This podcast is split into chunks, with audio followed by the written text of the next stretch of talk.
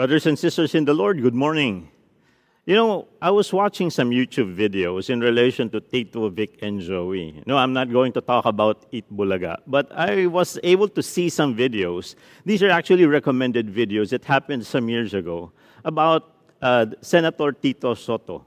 And in that video, he was being interviewed back then as to what kind of model of leadership he will be using if ever he was voted or elected as the new president of the Philippines. And I was quite surprised. I didn't know it before. Now, this is not politicking since it happened many years ago.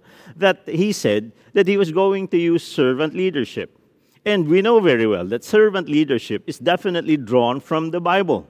And we see this as the example of the life and leadership of our Lord and Savior Jesus Christ.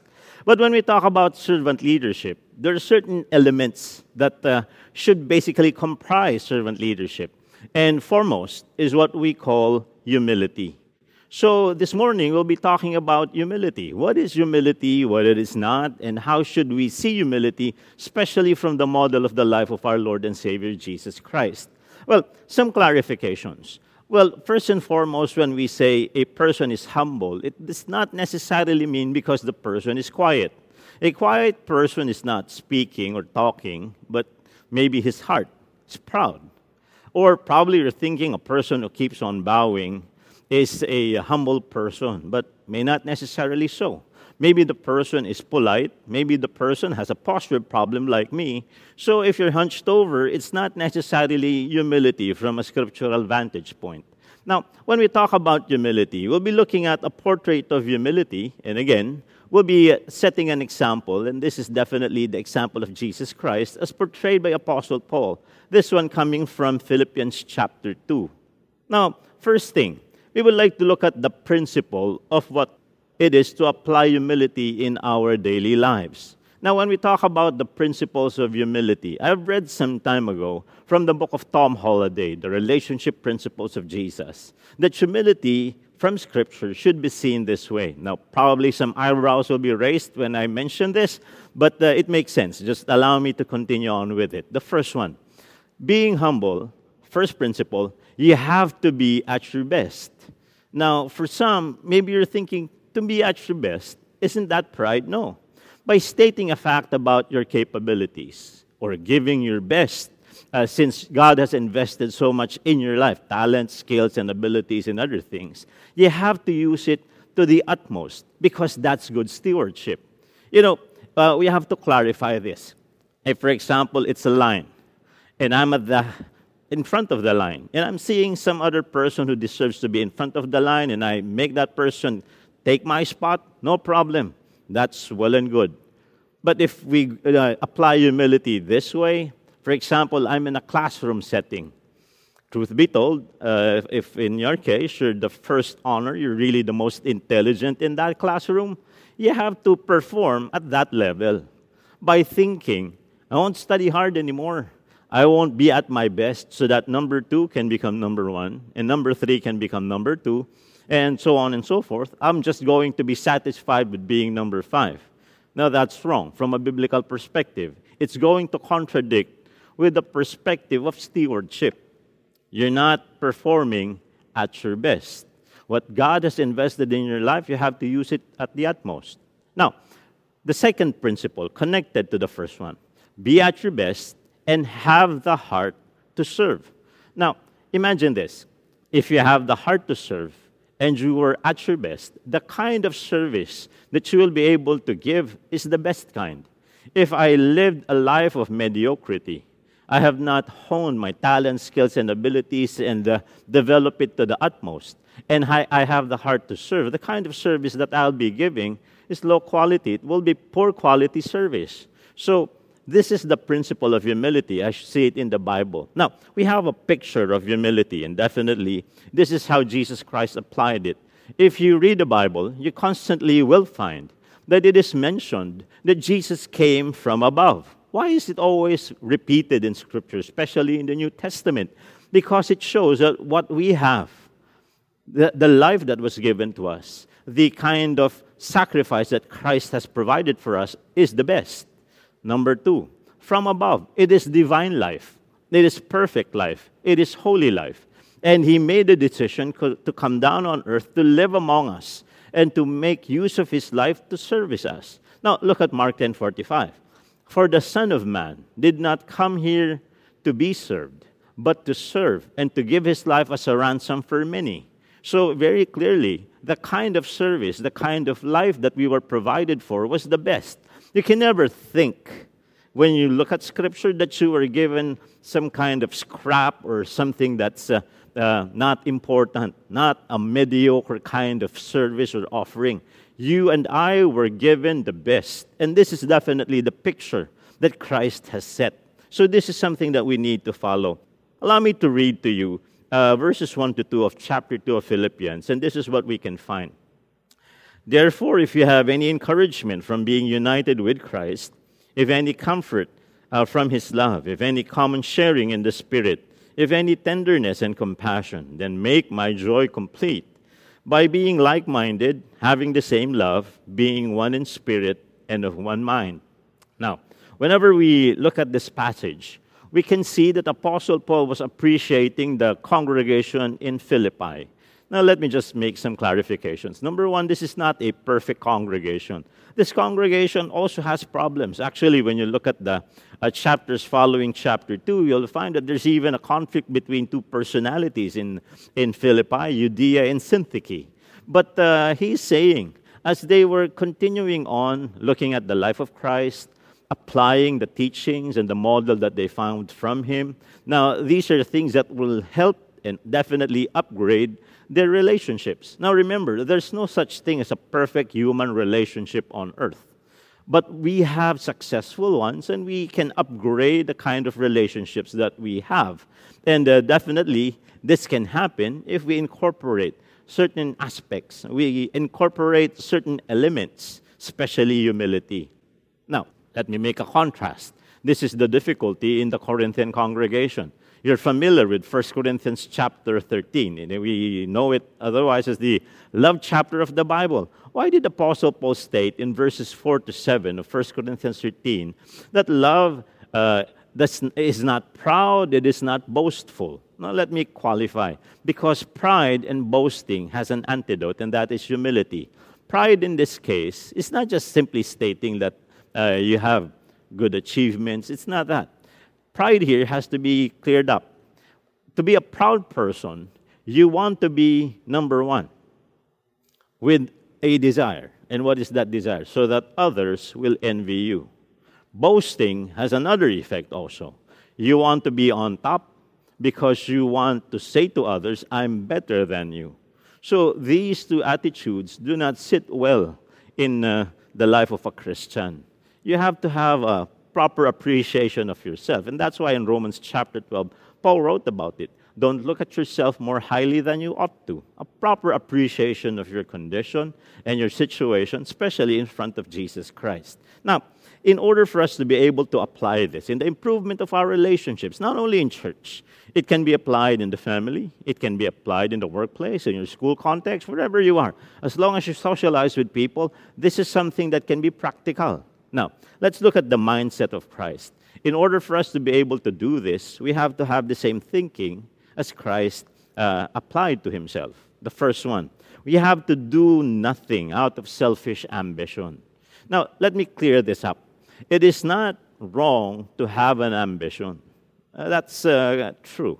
Uh, because, number one, if you look at Proverbs, it's stated there without vision, people will perish. And uh, many commentaries will agree with you when you, if you're thinking that it has something to do with goals, purposes, ambitions, uh, dreams. Now, these things are necessary because at some point uh, it will basically be leading your future, meaning you will be praying to God, He will give you uh, promptings, most likely, he'll give you a clarification from his word, a challenge at that to be able to move forward in connection to a specific vision he provides for you. So it's not wrong to have an ambition. But the thing is, you have to keep away from selfish ambition. Let me clarify this. Now, first, you have to adjust your value system. Now, if I want to be the best, nothing wrong with that, but I have to clear up to myself what principles I'll be using. If I want to be the best, example, I want to be number one. I don't care whose heads I step on as long as I'm the best. Now, that's going to be a bad thing. It's going to cause toxicity in your relationship. On the other hand, if you want to be the best and you have this kind of a mindset, I want to, to be at my best, to give my best so that when I am at my best, I'll be able to serve and give the best possible service to other people. No problem. That's a good thing wealth. Wealth is not necessarily bad. You know, we have to clarify what's stated by Paul to Timothy. It is the love of money which is the root of all kinds of evil. If this is gained by good uh, legal and moral means, you have no problem with that. That's okay. But if you have this mindset or philosophy, by hook or by crook, I'll be getting that money, uh, that's going to create problems. There will be corruption, there will be illegal activities. But if you're thinking, as I am blessed by the Lord, I would like to channel these blessings to others so that they too will praise God. Nothing wrong with that. So remember, do nothing out of selfish ambition. It's a matter of adjusting your value system. Now, the second, value others above yourselves. Now, let me ask you. I know you also watch the NBA finals this year as uh, much as me and Pastor Stephen always do. Now, this year, the winners are. Uh, uh, the winner is actually the Denver Nuggets. And uh, uh, there was uh, so much, uh, you know, we can say probably, talk about their winning, not in a, in a bad light, but mostly in a good light, especially when they focus on the center, the, the center of that team.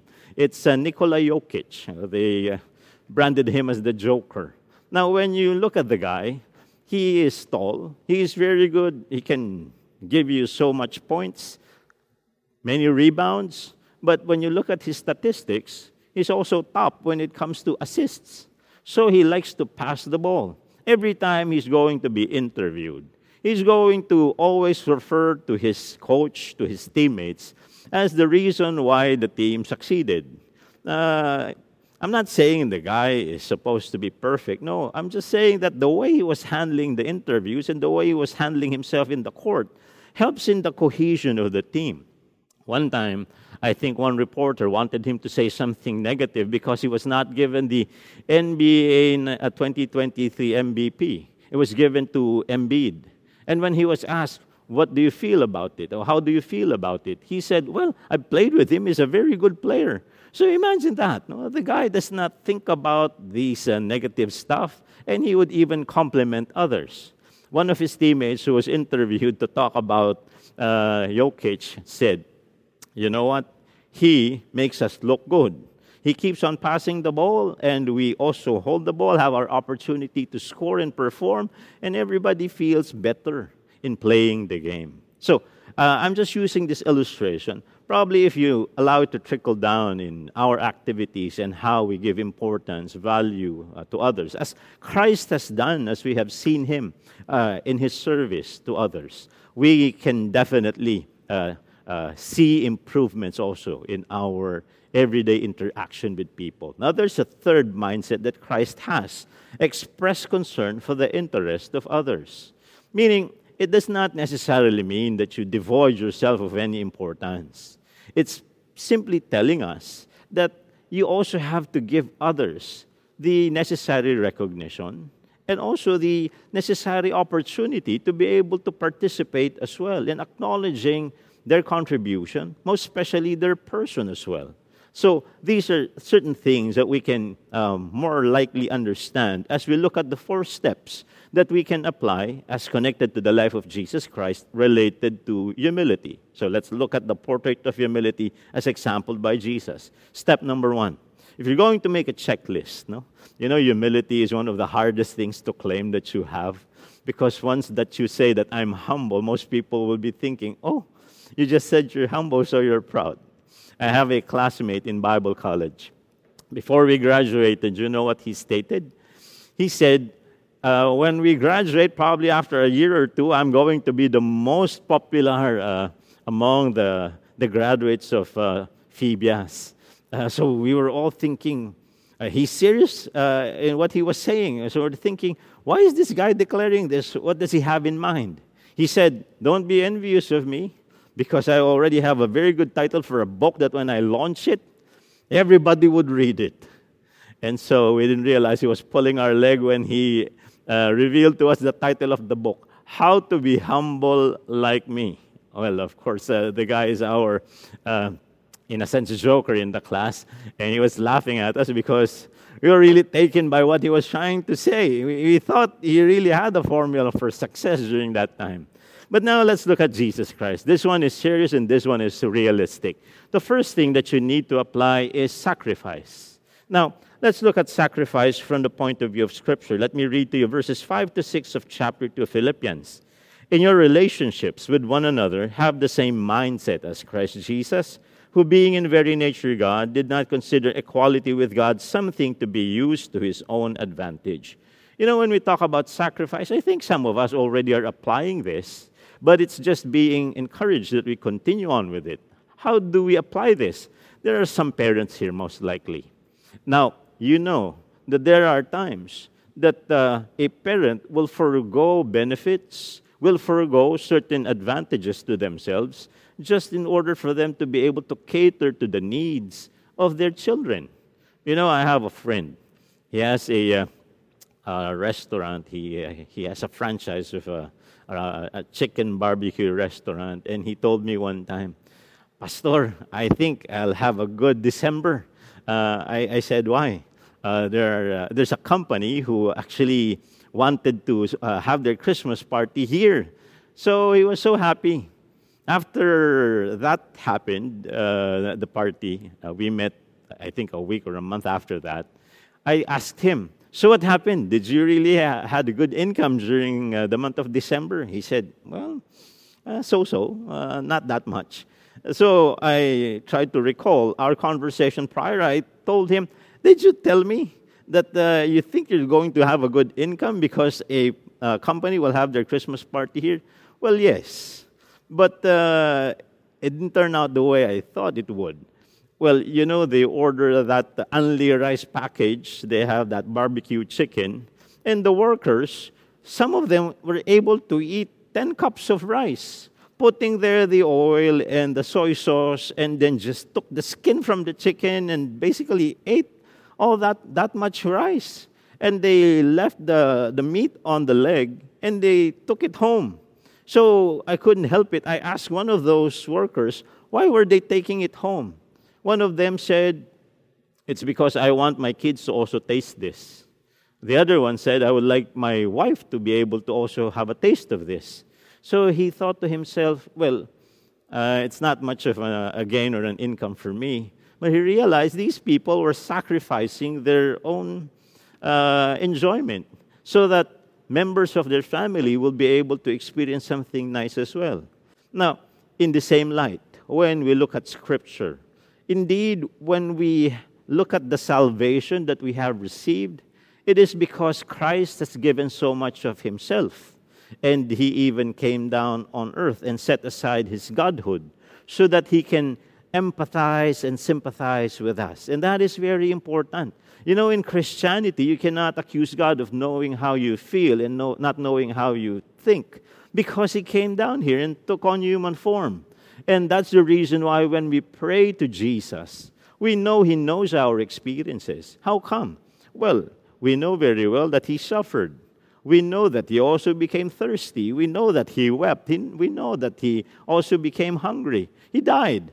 Now, all of these things uh, happened to him because he wanted to relate with our experience. And that entailed sacrifice.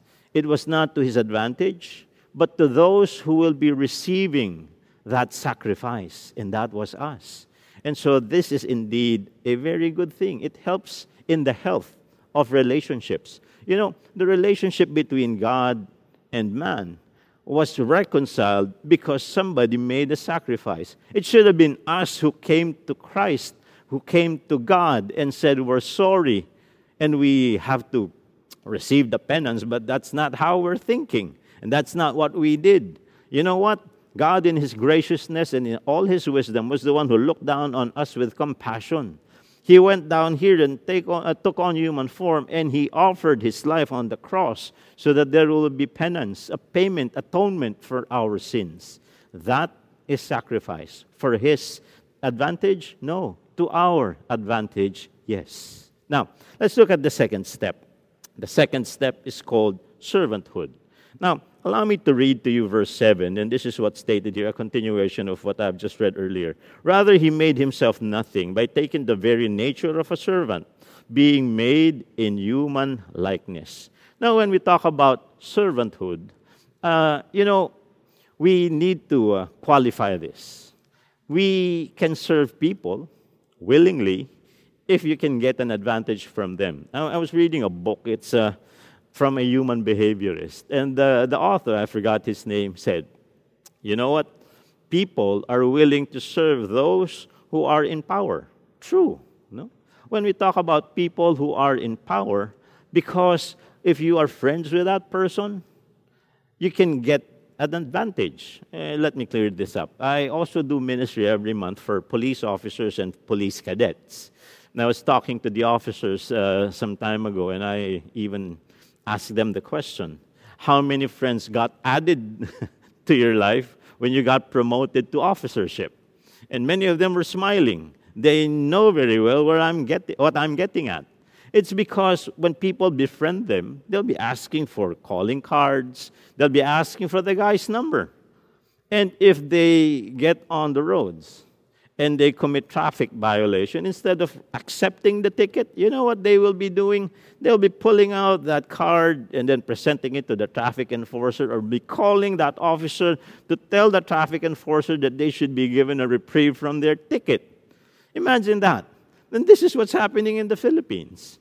Now, that's the reason why some people would like to have friends who are in power or in position. They, they have an advantage. Some people would like to befriend people who are popular.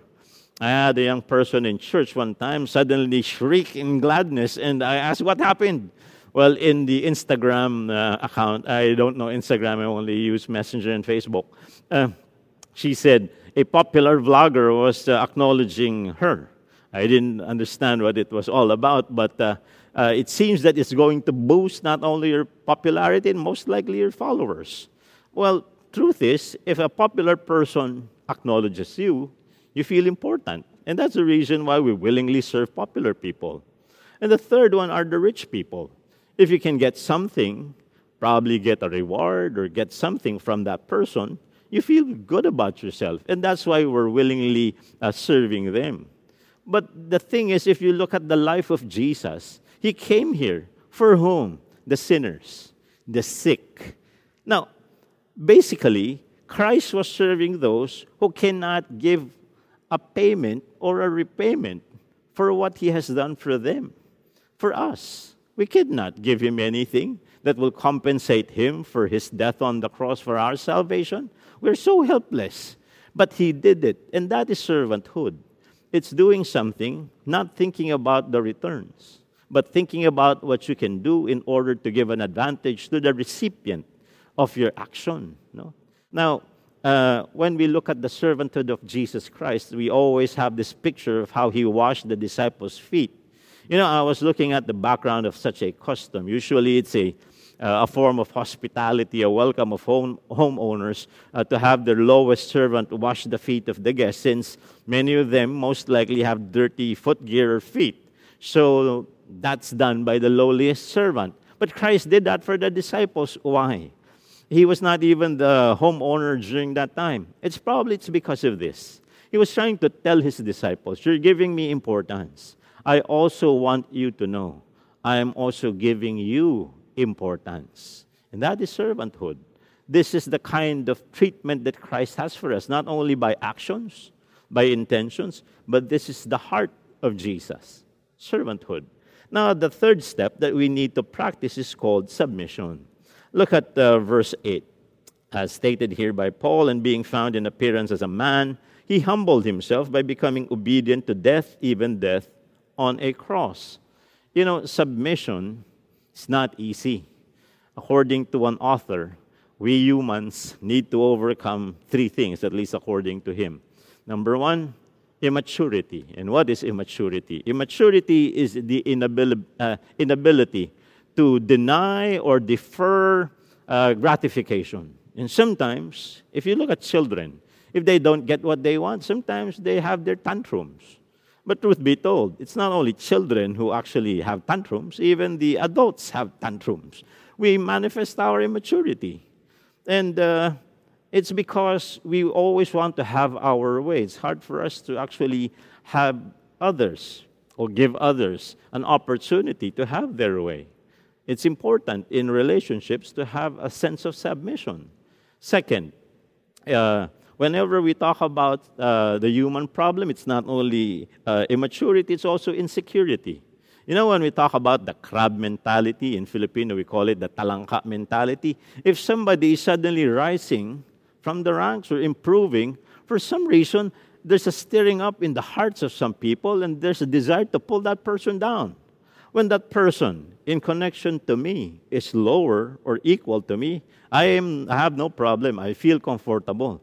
But for some reason, if he starts going above me and has, ha- is having authority over me, that's when the problem starts. You sometimes see people bad mouthing the guy without even doing anything wrong. It's just that they don't feel uh, comfortable that he's now above them. Or sometimes even negative insinuations are thrown at the guy. There's mudslinging, even though he has done nothing. If there's a conversation between people who do not like the person, probably he bought a new car, for example. How, do, how was he able to buy a new car? Maybe he's selling drugs. Imagine that. Uh, why would people insinuate that and plant the seed of doubt and suspicion over another person's life and want to pull him down? Insecurity. We need to overcome that. And the remedy, as given by Scripture, is humility. We need this. It's not only uh, in relation to that, it's also impulsiveness. Sometimes we don't control our temper. We can, do not have the uh, ninth uh, fruit of the Spirit, self control. There's a need for us to have it, sometimes even in connection to regulations or rules. You know, uh, last uh, New Year, we were in Japan. We visited our daughter who was studying there. So uh, we were in Sapporo. You know, since it's uh, somewhat a provincial area, uh, but still there are traffic signs, especially for pedestrians. It was already evening, and uh, there were three of us me, my wife, and my daughter. There was no car from this direction or from this direction, no people as well, just one Japanese who was also beside us. And I'm thinking to myself, if it were the Philippines, we would have crossed already. Because it's impractical to wait in the freezing cold. And there's no, no movement, no motion, no vehicles, no people there. But since the Japanese was waiting for the red hand, uh, for the, the, uh, the green hand, uh, meaning the traffic sign, uh, she stood there, and we, as foreigners, wanted to follow uh, the, the, the, person. And then when the green hand appeared, and we all crossed. You know, in the Philippines, we have this thinking. If uh, there are no vehicles, even if it's green, we cross. Uh, if, in, if it's red, we cross. So what happens? You know, in Japan, even if there are no vehicles, they follow the rules. They submit to the rules. Now, if you go to the major cities of Tokyo, like Shibuya or Shinjuku, hundreds and hundreds, if not thousands, of people crossing the intersection. Why don't they have problems there? It's because they know how to follow the rules, even if there's just minimal uh, problems. Here, you have a majority of people coming in and possibly a, a big potential for a problem, but they can control it. But have you ever walked, uh, driven through EDSA? You have there this beautiful pink sign where it states, Bawal tumawid. May namatay na. Uh, why does such sign appear in the middle of the island in EDSA? Because people would like to cross that place instead of using the overpass or the more uh, appropriate places to cross. Inability to follow the rules. Whenever we don't follow the rules, it's because we're not thinking about the greater good. It's not because we're thinking about the betterment of the situation. It's usually a problem because we're only thinking about ourselves, our justification, our conveniences, and we know this very well. Now, how do we limit that? Again, in order to remedy selfishness, in order to remedy the other problems that we have, humility can actually be a useful uh, element that can be not only known, but also applied in our everyday life. And lastly, let's look at step number four. It's called suffering. In uh, verses 9 to 11, this is what's stated Therefore, God exalted him to the highest place and gave him the name that is above every name, that at the name of Jesus every knee should bow in heaven and on earth and under the earth, and every tongue acknowledge that Jesus Christ is Lord, to the glory of God the Father. Suffering. Uh, three weeks ago, I uh, uh, spoke at a wedding. But before that, uh, some months ago, I had a uh, one-on-one, uh, an opportunity to counsel the couple uh, it's a mixed marriage, so it's an American with a Filipina. And I wanted to know if the American has a sense of humor like the Filipino. So I told the couple, you know what? When you do get married, you will have three rings. The first one, before you get married, you give this to the lady. Uh, the guy said, yes, yes, the engagement ring. Correct. The second one, you will exchange this during the wedding day. Yes, the wedding ring. Right. But then he was baffled that there's a third one. I said, if you're married for a long time, you will have this suffering. I did not smile, I didn't understand Filipino humor. But the, the thing is, when we talk about suffering, you know very well that at the expense of what Christ has suffered, uh, we know it's a very good thing here. It's not Jesus glorifying himself. Paul is saying, through his words, we acknowledge what Christ has done. It is the Father who gave him, who glorified him. Why are those uh, uh, perspectives important? It is because if Jesus was the one who did that for himself, then we don't understand what humility is all about. But here, he did what is necessary. He gave up the best that he could. The ones who were given this particular sacrifice couldn't even repay him. And then when he was glorified, he was glorified by another entity, the Father and even the acknowledgement of Paul and even us and the other authors of the New Testament. You know, this is a very good picture that sometimes there's really a need for us to set aside our own personal gains and to be able to think about what will help the family, what will help our church community, what will help our neighborhood, probably, what will help in the work environment, what will help. Remember, you are a Christian. There is the desire of Christ that you, don't, uh, you don't only uh, think about the truths. I'm not saying that thinking about the truth is a bad thing, it's a good thing. These are things, ideas in your mind. But more than that, it has to be in your heart. You feel it, you have the passion for it. But more than just having these ideas, these thoughts, and these feelings, the third component is necessary. And what is that? There has to be a manifestation of it an actual practice of these things. So I do hope that as we have seen the portrait of humility, we have seen the structure, and that's the reason why many people sometimes when they ask me, Pastor, why did Christ come down here and he took on human form? I usually give three answers. The first one, he came down here because he would like to save us. And in order to save us, he needs to represent us. He has to be one among us. That's one. The second, I've mentioned it in my message, so that he can empathize and sympathize with us. When we pray, no doubt we know that uh, Christ feels what we feel, he, he understands the human experience. But there's a third, that we will have a visual aid of what to do on how to apply the Christian teachings. And so this is what Christ has shown us. This is what we have learned, and this is also what we need to follow. So, brothers and sisters in Christ, let's close with a word of prayer. Dear Heavenly Father, we thank you because indeed you are a gracious God.